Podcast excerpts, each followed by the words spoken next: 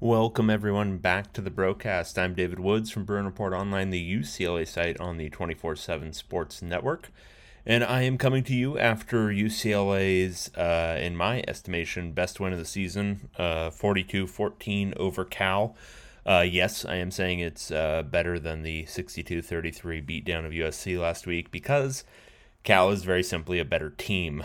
Um, UCLA was dominant in the second half. Um, this was uh, a real clinic um, on both sides of the ball, which is probably also why this one stands out as the best win of the season for UCLA. Uh, there were I think it was five or six straight drives in competitive moments uh, where UCLA either forced three and out or a really bad drive for Cal.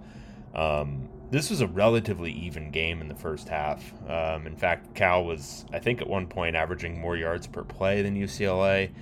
Um, but UCLA made some adjustments defensively. They stopped bringing so much all out heat.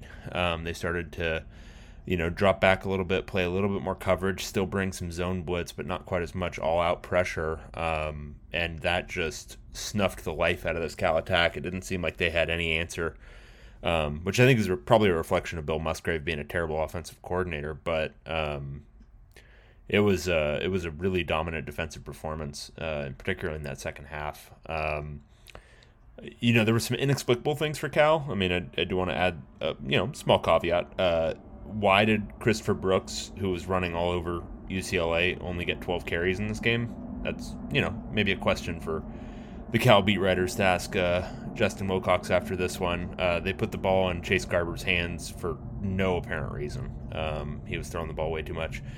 But regardless, um, UCLA was uh, just absolutely dominant um, in that second half. I mean, really, if you if you now look at the you know, it's tough when you're inside the season to look at it, but now we've completed it. And if you look at the last, I don't know, um, 10 quarters of football UCLA's played, and yeah, obviously competition hasn't been awesome, but um, the past 10 quarters, UCLA has treated that competition the way that competition should be treated um, and has absolutely blown them off the field.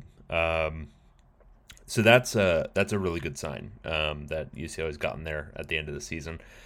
Um, individuals who stood out. I mean, obviously Dorian Thompson Robinson. Uh, the last two games, I'd say, are pretty close to the best games of his life. The game plan for this one called for a lot of short passes, so his yardage numbers in the passing game are not too gaudy. But it was sort of as I expected. Um, they were going to try to stretch the field laterally. Um, that's why you saw those kind of swing passes and dump offs early um, so that you could open up some range for uh, Zach Charbonnet to, to um, you know just do those grinding runs, which is sort of exactly how it played out.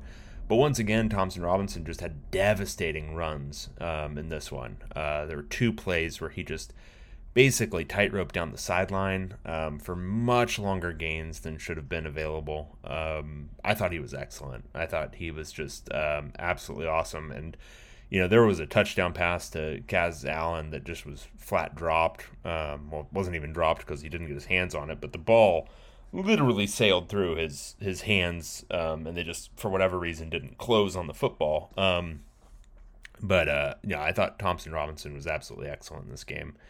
Um, I think he's had a, a, tremendous end to this season. Um, just yeah, really, really an excellent, excellent performance. Um, Charbonnet, I thought was really great. Um, this was a very, very efficient game for UCLA. It ended up looking probably a little bit more explosive than it was. Um, I thought it was much more about grinding efficiency in this one. Um, Charbonnet just seemed like he was getting constant five, six, seven, and then again in the second half, it started to open up a little bit more into twelve and you know fourteen yard runs.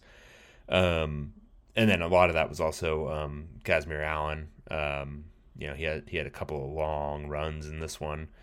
Um, but yeah, I thought Charbonnet was was really fantastic. Um, you know, he he he really has the ability to be a workhorse, and he showed that in this one. I think he had 28 total touches between the the passes and the runs. Um, it wasn't as a as distributive as uh, the passing attack had been um, last week. Uh, really, the ball was only thrown to uh, Dulcich um, had six catches. He was huge, and that one catch he had in the end zone. I mean, first the throw from Thompson Robinson was perfectly placed. I mean, all those accuracy issues that I mean I think are legitimate with Thompson Robinson, they really haven't been there the last couple of games. Like he's been on the money. I don't know if it's just everything suddenly clicking, he's getting lucky, whatever. Um, but that throw to him in the end zone was just, I mean, perfect, perfectly thrown. And then Dulcich to get his foot down, catch that ball, concentration, everything was just so good. Um, you know, Kyle Philips, um, you know, he cut a couple of touchdown passes, um, got wide open in the back of the end zone. I'm, I'm not sure how, I'm not sure how Cal's defense let that happen, but um, that was great. And then, uh, you know, Allen, obviously, he, he, needs to catch that deep post. Um, he would have had a touchdown and whatever it was, probably 50 yard pass. Um, but but they weren't throwing the ball all around again. Uh, Cam Brown, I don't think had a target. I think they targeted uh, Ezeike once, um, but really it was all about uh, the top two guys, Dulcich and Philips, um, and then dumping it off to Charbonnet. Um, but yeah, I mean, offensively, UCLA was um, really good. Again, it was maybe a little bit of a slow start, you know, um, and then there was a section right at the beginning of the third quarter where they were kind of just, you know, not doing a whole lot. Um, but uh, overall, again, a very good offensive performance. I think they had what was it, 72 total plays, 446 yards. Pretty good. I mean, that's that's pretty good, and the rushing attack was excellent. Um, and then defensively, I mean, there were a bunch of guys who stood out. I thought Q Knight was excellent. Uh, he had, I'm saying excellent a lot, but there was just a lot of really good performance. Um, he had a couple of really nice open field tackles. One tackle for a loss. I think it was on Dancy for a four yard loss. Um, Quentin Lake, you know, I think early there was maybe one player, two plays where he, you know, probably could have had a breakup, and instead it was like a decent gain. I think the one down to the one yard line was not so great. Um, but he had a great interception again um, and was pretty stout um, tackling guys. Uh, Cameron Johnson uh, was good, or uh, yeah, Cameron Johnson was really good, but Caleb Johnson was also really good. I'm tired and punchy. Um, and Mitchell Agude, uh, once again, I mean, I, I, I, have to believe that there was a lingering injury for most of the middle part of the season because he's looked like the Agude we expected the last couple of games. Um, Martell Irby was also really, really good. Um, had another big play. You know, it seems like every time you see him on the screen, he's just making a big play in the backfield. Um, and I think Jay Shaw, um, you know, last week I thought he looked much better than the stats would show against Gary Bryant, and this week I thought he was um, pretty close to lockdown. Um, really wasn't getting much against him. Uh, Jordan Genmark Heath uh, was providing some good pass rush. Uh, Carl Jones had a really nice pursuit, um, had a really good tackle for loss himself. Um, there was just a lot of good um, from the defense. I think, again, it was the sort of game where they could get upfield and make some negative plays. Um, I think they finished with, yeah, it was six tackles for loss and four sacks.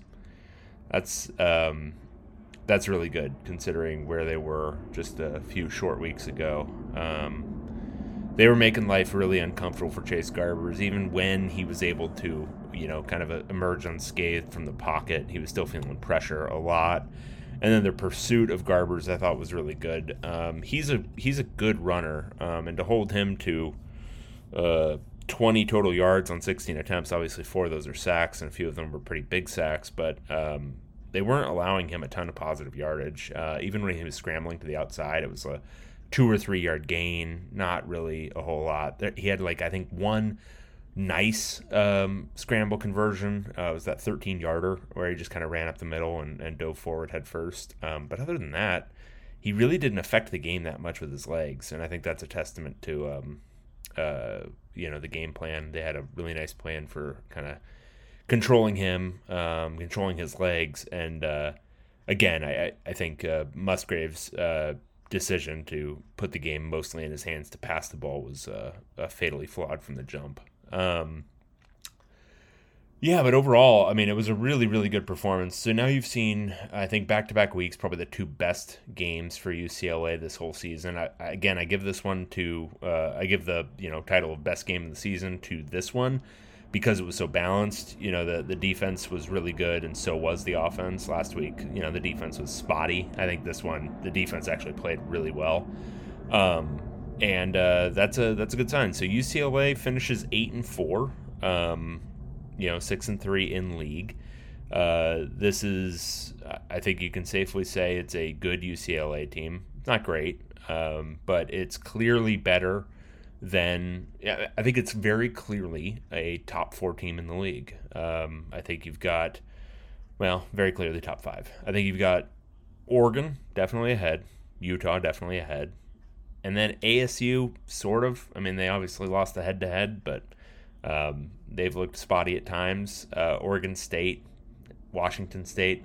I think they're all kind of in that conversation. I think UCLA's um, in that group right behind Utah and Oregon. So, um, whatever you want to say about whether that's where UCLA should be right now in year four for Chip Kelly, I've been a broken record on that, and so I don't need to belabor it again. But I don't think so. Um, but whatever. Get myopic for a second. It's still good that UCLA is, you know, a, a decent, a decent to good team now. Um, and so now we get to see, wait and see what kind of bowl game UCLA gets into. Obviously, they're not going to make the Pac-12 championship game. Um, Utah won that or got into that two or three weeks ago.